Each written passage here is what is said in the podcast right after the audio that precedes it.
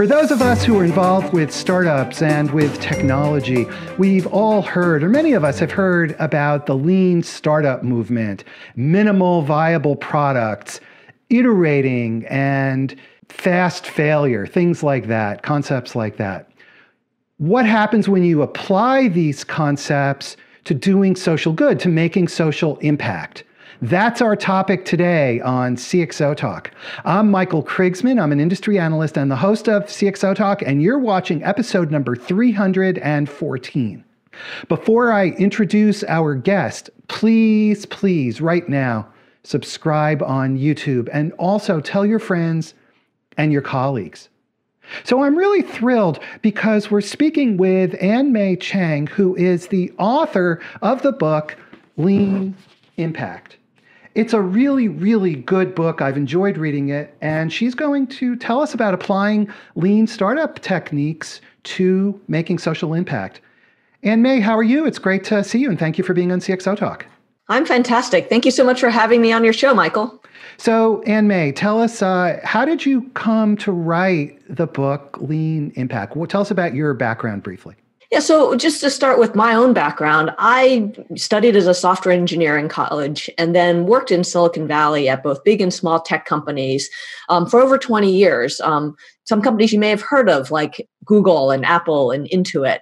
Um, and it was uh, an enormously challenging and exciting world to be in. You know, I got to be part of building products like Google Mobile Maps that are used by hundreds of millions, if not a billion people these days. Um, but then about seven years ago, I decided to make a long plan pivot to spend the second half of my career in the social sector or, or public sector, doing something that would feel more meaningful to make the world a better place. And so I, through that, I went to work in government at the State Department at an international NGO called Mercy Corps, and then most recently at USAID as the Chief Innovation Officer. And so you had this background working in technology, but how did you come up with the idea of applying the techniques of lean startups? To making to to nonprofits and to and to making a social providing social benefit it was really an evolution. You know, there's not that many people who span both worlds. And, you know, I spent so much of my career in the tech sector that lean startup was essentially in my blood. In fact, um, when I first went into government, you know, it was a, a big shock in a way because things work so differently in government than they do in Silicon Valley.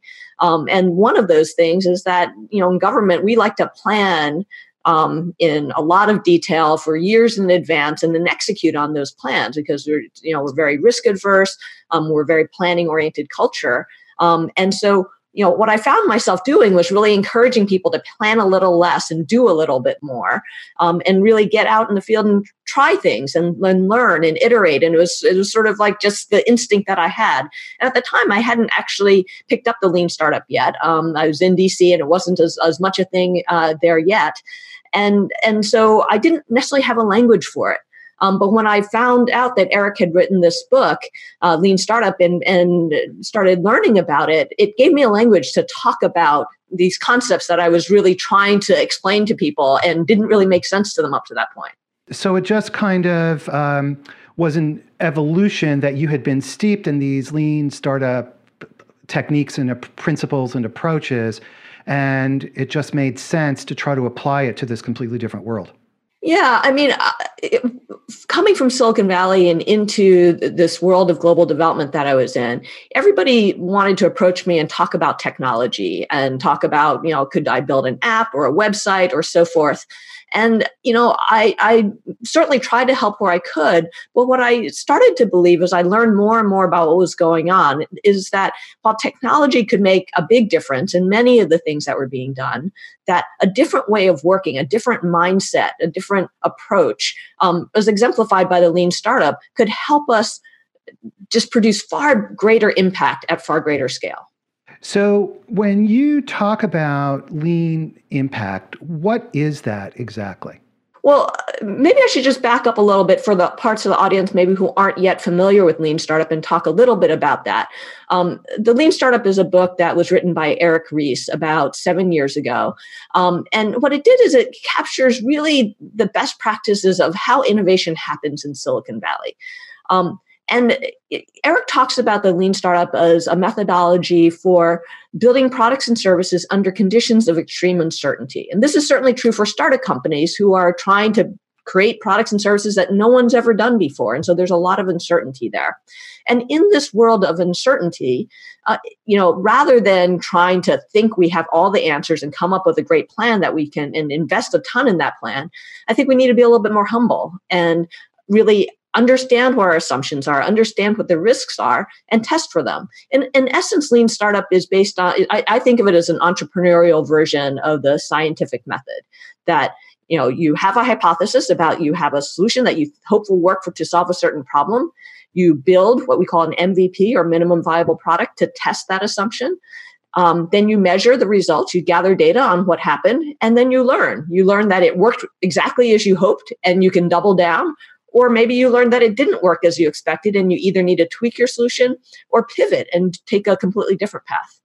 Okay, so this concept of minimal viable product, it, you know, in technology, that's what people talk about quite a bit when you're when you're building companies. But how do you then apply that to the world of nonprofits? I mean, it's it's not an easy translation to to to make for for an outsider. Yeah, you know, that's a great question. And that's one of the many challenges that makes innovating for social good harder.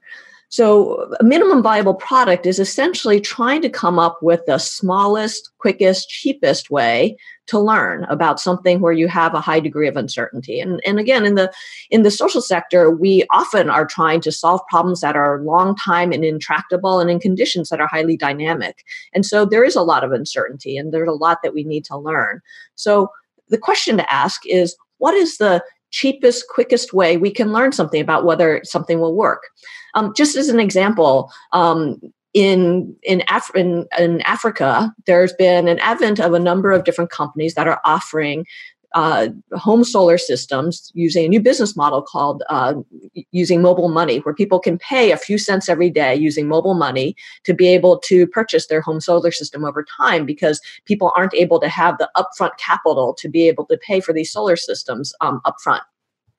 And so, you know, one way you might do this is you know build out these new systems with all the technology manufacture them and hire a whole sales force and distribute them but a company called Off Grid Electric that I spoke to, the way they, you know, they thought this was a great idea, but they knew it needed to be tested. And so what they did was actually just send a person from village to village to collect money manually first to see would people buy a solar system and pay it off over time? Is that something people would find valuable enough? Would they keep paying the money?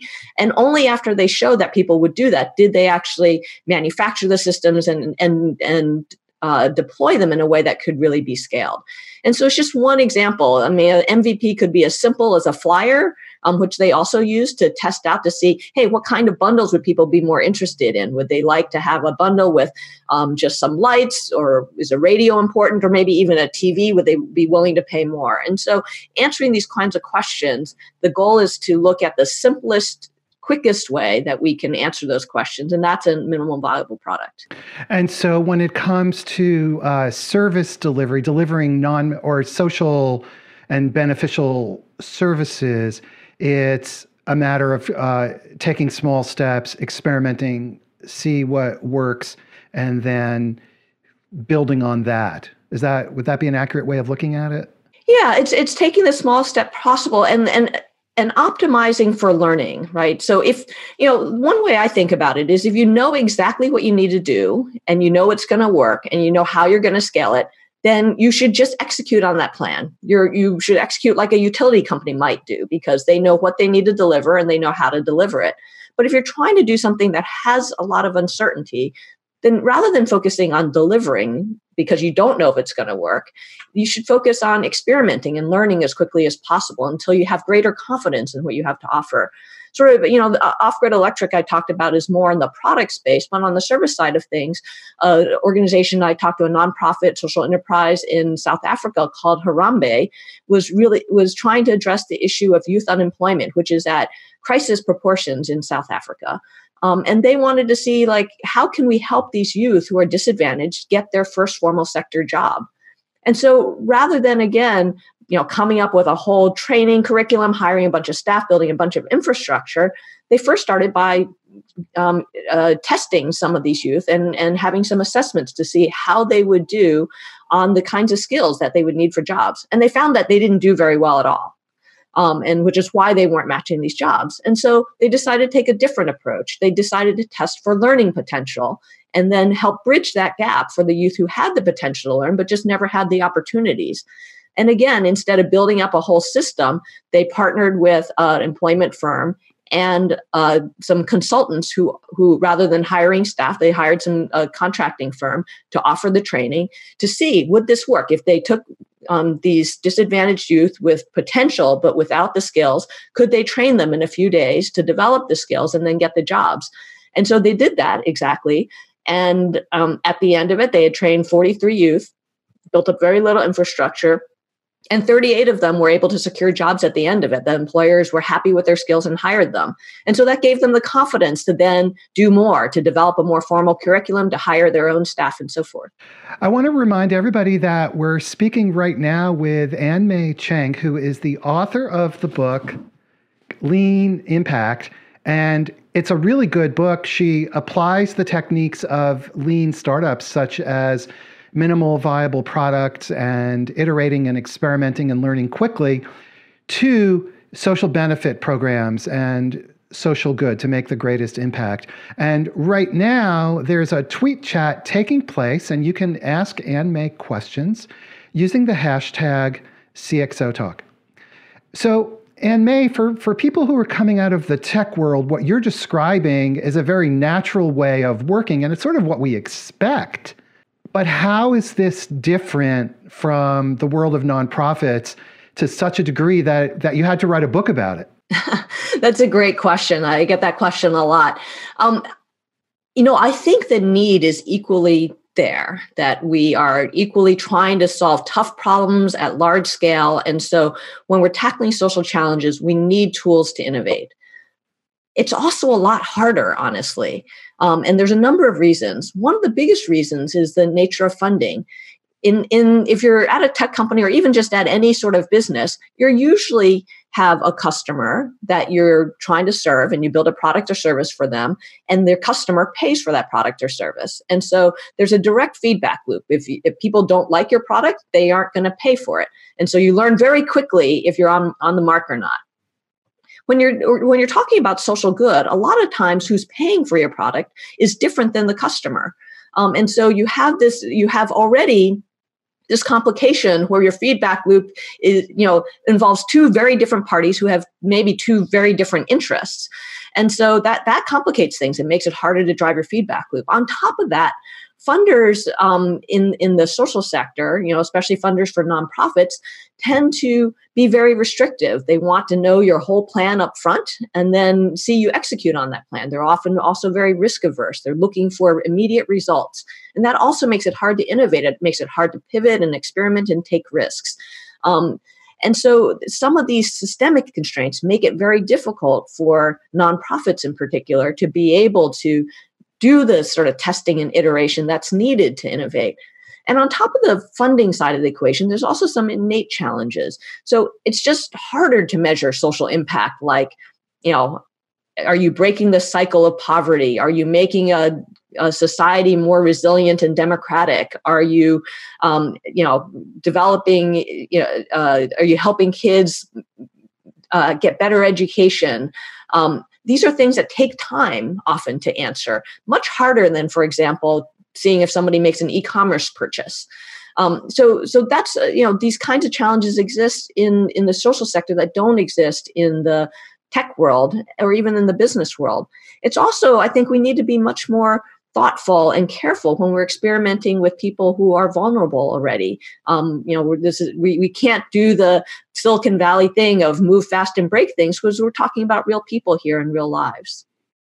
What about the the culture? I mean, it's, it's well, it's very interesting what you were just saying about the the outcome of social programs take time and can be very hard to measure in contrast to developing an app where you simply see, okay, how many times was our app downloaded, and we can instrument that app and see how, how many people are using it and how they're using it. Social programs are very different. And as you said, with an app, we can experiment, and if we if the app breaks, we release a new fix. And with social program, it's, it's real people's lives. So it's much more complex. So, so given all of this, then how is it even possible to, to again apply these minimal viable product uh, techniques to social programs? Yeah, and so this is what a lot of the book is about. And, you know, Lean Startup talks about the importance of starting small. And I would say in the social sector, it's even more important to do so when we're working with people who are vulnerable. If you're trying to something new with just five or 10 people, you can be a lot more careful to unintended consequences and to make sure that people are made whole um, and to just be much more vigilant than you can when you're trying to do something with 10,000. And so I would say that um, starting small becomes even more crucial. And to your question about, you know, how do we measure these things? It does take time to, for example, see if you know you're going to make a change to um, your your your educational pedagogy, whether that's going to affect graduation rates for kids over time. That does take time, but you can actually make um, you can actually look at some of the precursors, some of the early indicators that will correlate with whether that's going to happen. A lot of times we call this in the social sector a theory of change that you know we do A that leads to B that leads to C that leads to D, and if we test and optimize for those early precursors, that can give us much higher likelihood that in the fullness of time we'll be successful. Just as an example of that, um, there's a nonprofit called Summit Public Schools in the U.S. Um, that is that set out with a goal to educate kids in high school such that 100% would graduate college no matter what their their um, kind of family background and this is something that take a long time. And so when they first started out with their first school they they introduced a lot of the sort of uh, cutting edge techniques. And what they found is that um, eight years later when their first cohort graduated college that they were doing dramatically better than than uh, than the average. But it wasn't good enough to them. It wasn't yet 100% which was a goal they set out to, to achieve but then they realized that if they were going to start with another cohort and change their methodology, it would take another eight years, and they couldn't afford to do that. So it turned out um, the the founder picked up Eric's book, Lean Startup, um, and decided that they needed to figure out how to iterate and learn much more quickly and and get data much more quickly if they were going to have any hope of doing you know coming up with a better solution in this generation. And so they did. Um, in, in this very difficult world of education, they used data to be able to measure on a weekly basis different approaches to to education. They would vary um, the, the mix of different elements such as project time and individual self-paced learning time and lecture time and mentorship time and see what worked. And each week they would have different assessments to see how the students were progressing. They would have focus groups um, and so forth that would measure the progress. And with that over the course of a year um, in a few classrooms, they were they were able to evolve and develop a award-winning personalized learning um, approach that has now been adopted by over 300 schools across the country. So, on the topic of metrics, we have a very interesting question from Twitter. Arsalan Khan, who, who's a regular listener, and Arsalan, we're always glad when you're here. Arsalan asks Are there any social impact indices and metrics that can be used when technology is applied to social impact programs. He has actually has two questions. That's number one, and number two is how transferable are they to other countries out of outside the U.S. So the, the question is about social impact metrics. I think Uh, some people have tried to aggregate metrics of cross social impact and i think that's very challenging because the nature of if you're trying to reduce infant mortality versus you're trying to increase college graduation rates versus you're trying to improve women's empowerment is very very different. So i think that metrics that are useful generally need to be specific to the problem you're trying to solve. And again, I would point to the theory of change where you look at what is your ultimate goal of what you're hoping to achieve and work back from there. It's in, in essence a funnel that that shows you, you know, in each step of the way, how much success are you going to have so you get to the end. I'll use a simple example that I uh, describe in the book, which is um, if you're trying to reduce the incidence of malaria in a region uh, by distributing mosquito nets, you know your end goal might be to reduce the incidence of malaria by 80%. But if you look at the, the early precursors, you're going to give out mosquito nets. The first thing that has to happen is people have to hang up the mosquito nets. Then they have to sleep under the mosquito nets they hung up and so forth. And then, and then that should lead to fewer incidences of malaria over time.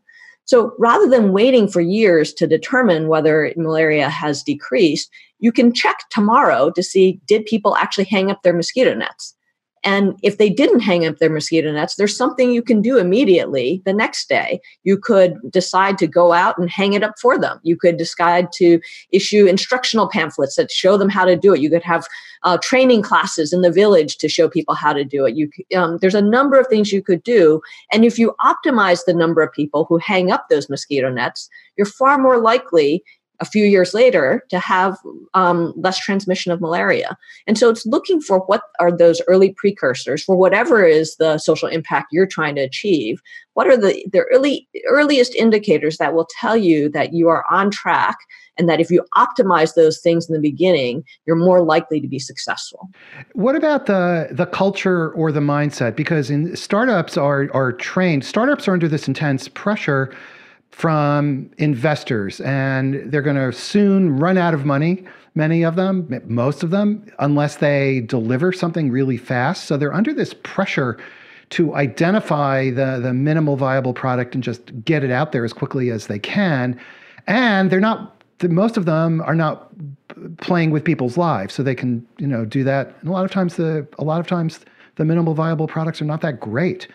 So what about the nonprofit world uh, in terms of that that mindset and the culture? Um, that's a great question. I think that the culture derives from incentives, and incentives derive from goals. Um, and so, if you think about it, I believe that innovation at its foundation comes from it, it, the birthplace of innovation is in an audacious goal. You imagine, um, you know, President Kennedy, you know, challenging us to send a man to the moon. When you have a, if when you have goals and that are achievable with business as usual or with some minor improvements to business as usual, there's no reason to take risks or to innovate. And I think that often is true in the way nonprofits are funded. They're funded to do something that we know how to do and that we can deliver you know relatively immediate results and do so with high confidence um, but again if we have problems that we're trying to solve which that's not going to be sufficient in solving i would argue that we need to set much more audacious goals and so the first place that i start with with lean impact is to say we need to think bigger um, you know the, the core of lean impact is about thinking bigger and starting smaller. And instead, I think when it comes to social good, we often think too small and start too big. So, how do we flip that around and set an audacious goal? Because when you have a, a goal that is 10 times what you're doing today or 100 times what you're doing today, and you, you're just not going to get there with your current path, then it forces you to take risks and it forces you to test and iterate to find a better way. And, and when you start setting up the incentives that way, then I think the culture starts to shift around really being more, more agile because you're trying to do something you can't do just by doing the same old thing. Once again, I want to remind everybody we're talking with Ann Mei Chang, who's the author of the book Lean Impact. It's a really good book, it's very well written. Uh, and uh, oh, and of course, there's a tweet chat that's happening right now using the hashtag CXO Talk. So please join us and you can ask your questions for Ann Mei. So, Ann Mei, you were the chief innovation officer at USAID, and innovation is really top of mind for you. And so, so let's overlay the concept of innovation into what we've just been talking about. Sure. So innovation seems to have become the most overused word in the English language these days. Everyone's talking about innovation, whether it's in Silicon Valley or in business or in government or in the social sector. Amen to that. Amen to that. Yes. Yes, and and I think that there's a reason for this. It's because the pace of change around the world has only continued to accelerate. And so we recognize that if we're going to keep up and keep stay relevant, we're going to have to innovate. All of us are going to have to innovate because the world isn't standing still. Um, but in the in the world of social good, I think that the notion of innovation has been somewhat misunderstood as it's been translated. That people think of innovation as coming up with some flashy new ideas, coming up using the latest kind of exponential technology, and that is a piece of innovation, but it's not all of innovation. Um, one of my favorite quotes comes from Thomas Edison, who said that um, genius is 1% inspiration and 99% perspiration. And I would say the same thing is true for innovation, that there's that 1% that is the you know the big idea the invention the the the new th- thing to do but innovation is really about the 99% which is the blood sweat and tears that goes into taking that germ of an idea and testing it iterating, improving it, developing a business model, figuring out how to build out the infrastructure, and ultimately scaling it. And that blood, sweat, and tears is really what the book is about, and what I think the in, the essence of innovation is about. Uh, a friend of mine uh, has a quote that I love, which says that innovation is the path, but impact is the destination. And I think we always need to keep that in mind that the reason to innovate is not to have a flashy press release, but rather to dramatically increase our impact and scale.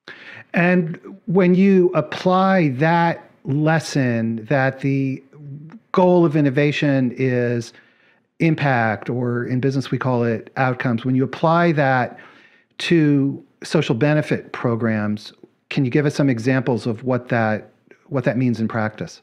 Yeah, there's a there's a great example that I love because it shows a whole cycle of evolution of how an, uh, an organization might think about impact. So there's an invention, a 700 year old invention that can improve productivity and learning potential, and that's eyeglasses. And so this is not a new invention. It's something that's been around for 700 years, and yet there's an estimated two and a half billion people around the world that can benefit from it that don't have eyeglasses today. And so a, a nonprofit called Vision Spring decided to tackle this problem. And they started out by doing what most nonprofits do, which is go directly to the people and set up shop. And they brought on a number of people they called vision entrepreneurs who in El Salvador and India ended up uh, selling these low cost glasses to people in rural communities that didn't have access. And it was very successful. I mean, they have great stories of how they transformed people's lives who couldn't see at all or, you know, could see badly and were now able to work or learn in ways that they never could before. So they had these compelling stories, but but they had this bigger vision of this 2.5 billion number, and they recognized that as much as they were making a difference, they were losing money, and they you know they were never going to raise enough money to get to that many people. So their first pivot is that they changed their model to set up hub and, a hub and spoke model in more urban areas where they could sell higher end eyeglasses. And with the profits from that, cross subsidize outreach to more rural areas. This allowed them to become financially sustainable so that they could um, fund their own operations that was a huge step forward. But they also recognized that while they were financially sustainable, it wasn't enough because to build out the infrastructure to get to the two and a half billion people around the world would take decades.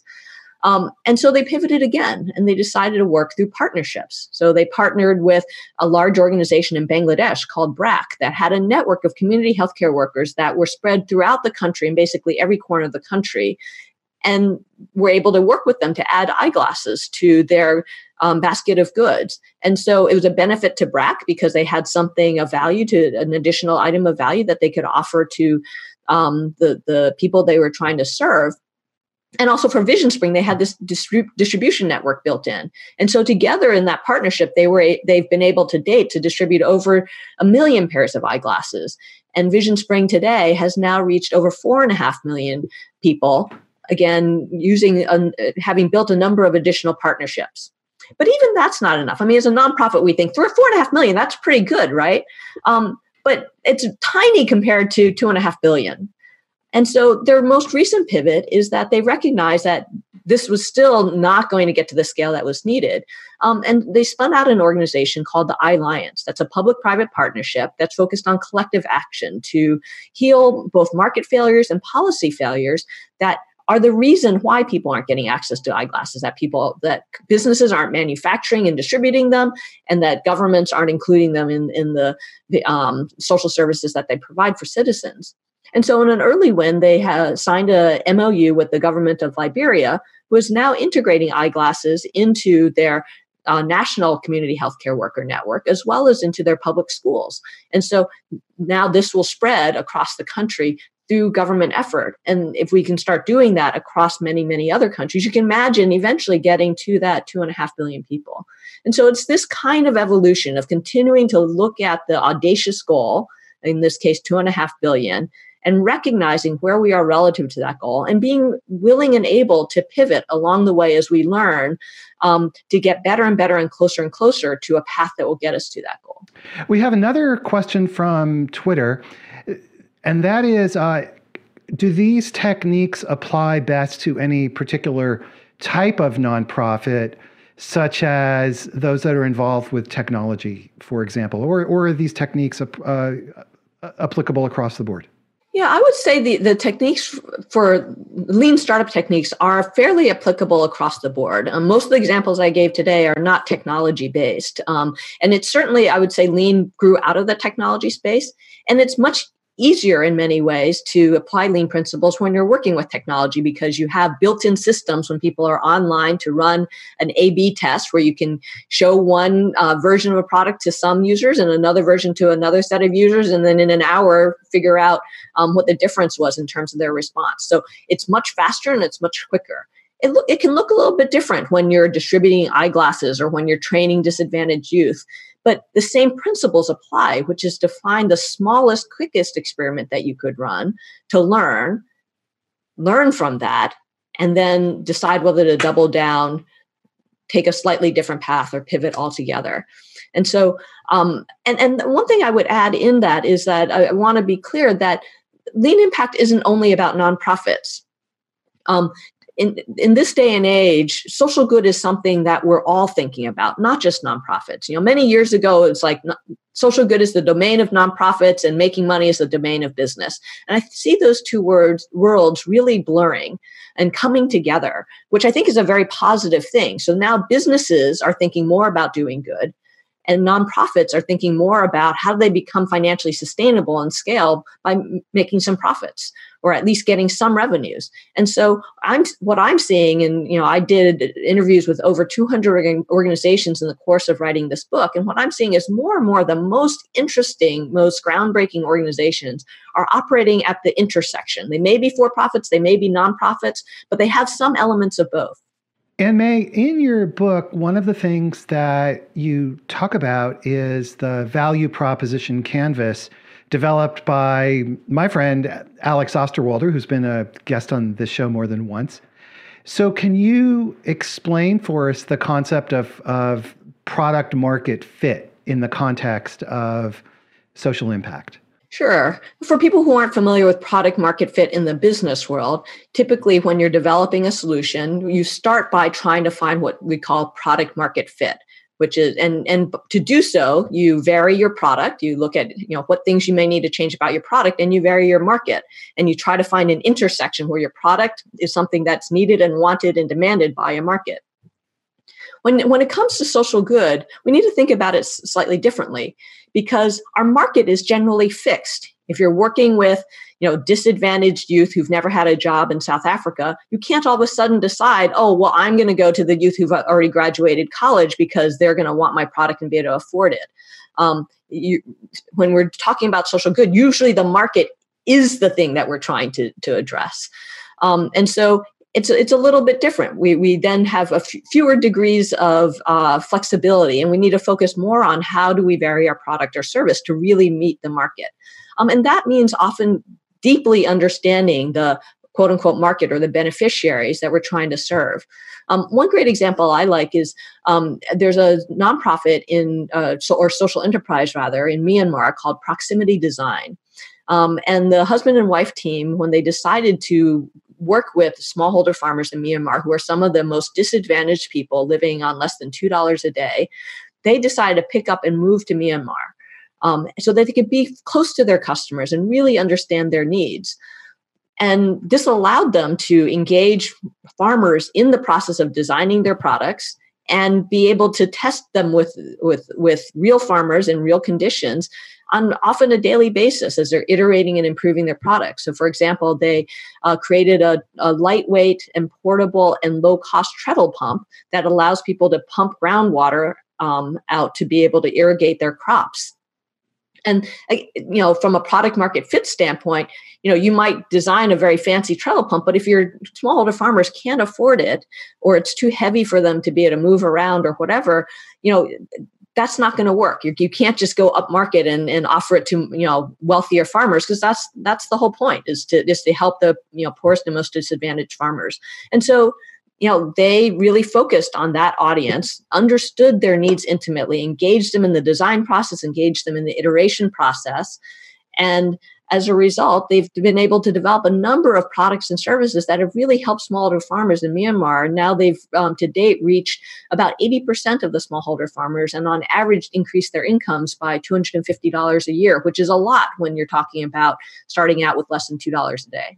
So, to be very, very clear about what your quote unquote market is or the population that you're trying to serve, what who they are and being precise about what they need. That's kind of the essence of this. Yeah, I mean, it, I, it, I think in the social sector, it's essential to understand who your market is, who are generally your beneficiaries, um, but also really, really understand what their needs are, not what you might project their needs are. And this is another thing that makes it harder in the social sector. Is you know, when I was at Google building products like Google Maps and Gmail for mobile phones, these are products I used myself, so I had an innate pretty good understanding of what was required and, and what would you know what people might want.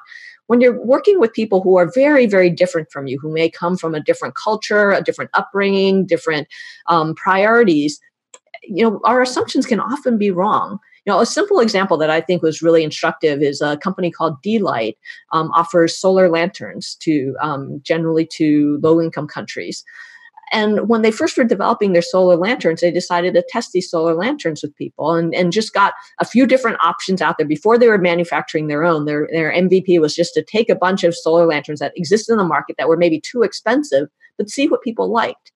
Um, and they expected that people would like, because this is what we like in the US, the sort of warmer, more yellow colored lights. You know, we, we like, you know, that that's sort of what feels good to us in the US.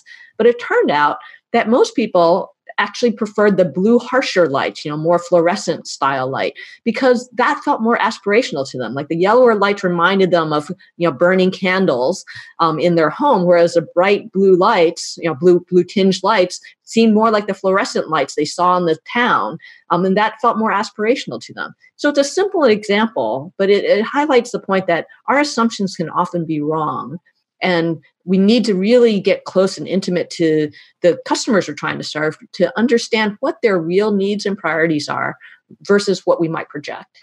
Okay, it's uh, pretty interesting, and I, I, I, think this issue of really understanding uh, your market and trying to go beyond your own personal experience and personal bias equally applies to startups as well and business products. I think it equally applies to startups, but start with startups, the, the customers we're trying to serve are often not quite as different um, as when we're working in the social sector. And so we we have a little bit of a head start, I would say. That's for sure.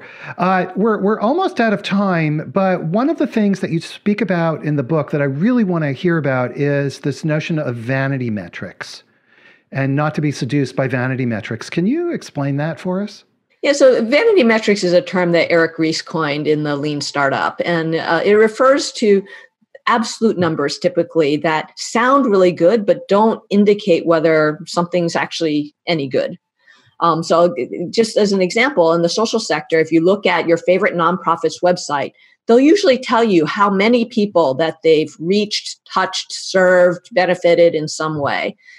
But if you think about, you know, if if I say that I have touched a, a million people or helped a million people what does that mean really you know I may have done something for them. I may have trained them. I may have given them a product or service. But did it make their lives better? It doesn't say that. Um, and even if we knew we made their lives better, could somebody else have made their lives better done more with the same amount of money um, you know is it the most cost effective solution um, is another question and the third is that even if we you know made their lives better and were more cost effective than other solutions and so we did the best we could with the money um, do we have a path to scale? Or are we only reaching a small tiny fraction of the people who could benefit? And so instead of thinking of these absolute numbers of how many people did we touch which tends to drive organizations to just reach more people without sufficient regard to how well it's working or how how we're going to scale um, the in the lean startup and lean impact we talk about actionable metrics or innovation metrics that are generally at the unit level. So it's it's a looking at for every 100 people we reach how you know what percentage are um, accept accepts what we have to offer how, what percentage are successful how, what percentage change their behavior and at what cost? What's the unit cost um, for each person that we reach?